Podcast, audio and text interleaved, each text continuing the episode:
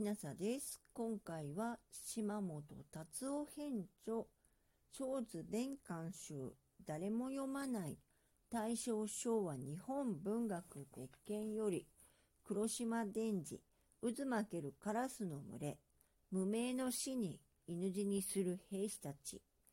1です。あなた、残飯ちょうだい。子供たちは青い目を持っていた。そして毛の擦り切れてしまった破れ街灯にくるまって頭を襟の中にうずめるようにすくんでいた。娘もいた。少年もいた。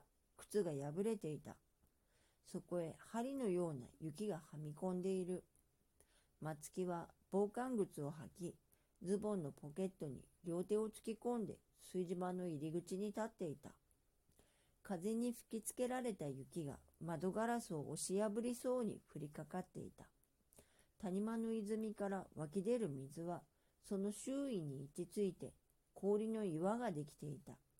それがちょうど地下から突き出てくるように、おとといよりは昨日、昨日よりは今日の方がより高く盛り上がってきた。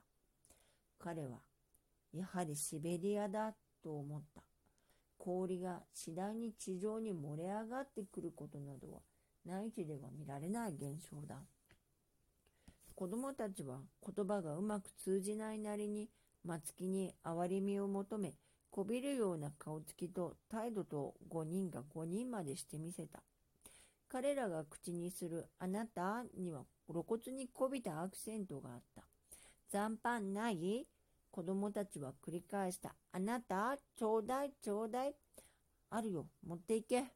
松木は残飯桶の縁を取って、それを入り口の方へ転ばし出した。そこには中体で食い残した麦飯が入っていた。パンの切れが放り込まれてあった。その上から味噌汁の残りをぶちかけてあった。作者、黒島伝次が早稲田大学英文科専科在学中に徴兵され、看護卒としてシベリアに派遣された。黒島伝次は1898年12月から1943年10月まで生きた人です。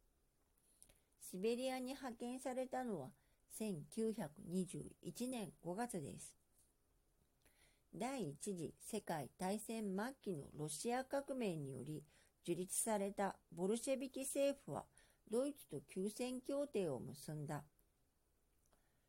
ここでいうロシア革命は1917年11月の10月革命を指します。革命前にオーストリア帝国軍所属のチェコ人兵士のうち、オーストリアからの独立を求める兵士たちが意図的にロシア軍に投降して、ロシア国内でチェコスロバキア軍団を組織していた。そのチェコ軍団がフランス政府から西部戦線投入を要請されたチェコ国民評議会の指示により、シベリア経由でフランスへ向かおうとしたところ、ボルシェビキ政府に阻止されてシベリアに孤立した。当時、チェコ国民評議会はパリにあったそうです。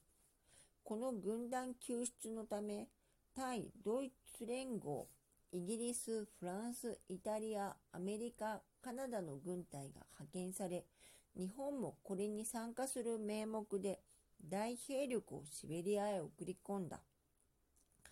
7万2千人、延べ24万人だそうです。これがシベリア出兵である。1918年8月から1922年10月まで続きました。中国東北部と朝鮮に隣接するロシア領を占領し、実力支配するか、反ボルシェビキロシア人による傀儡政府を樹立するのが目的だった。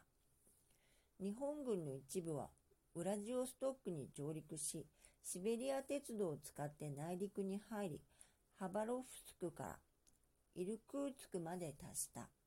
北方のニコライエフスクからアムール川を船で遡ってハバロフスクに至った部隊もある。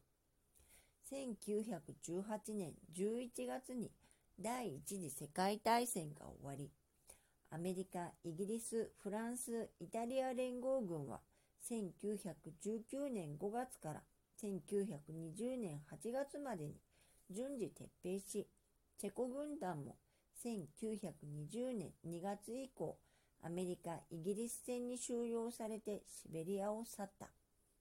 しかし、その後も大日本帝国は兵力を増強して占領地を広げたが、戦闘の相手はソビエト政府の赤衛軍の別動隊パルチザンであった。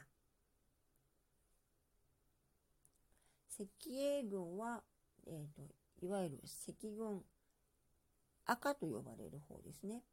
反革命派の軍隊は白の字を書いて白衛軍と言います。パルチザンは赤衛軍から特に選抜された隊長と隊員からなる公式には非正規軍です。高島米吉、高島誠編著、シベリア出兵従軍機にパルチザンに関する赤衛軍野外勤務令が載っています。ソビエト政府は大日本帝国と全面戦争となることを避け、皇軍に対する攻撃は表向き政府に属さぬパルチザンが行い、日本側も白衛軍に大量の軍事物資を与えて赤衛軍を攻撃させた。皇軍は日本軍が当時呼ばれていた名前です。えっと、この時、物資だけでなく軍人も提供したらしい。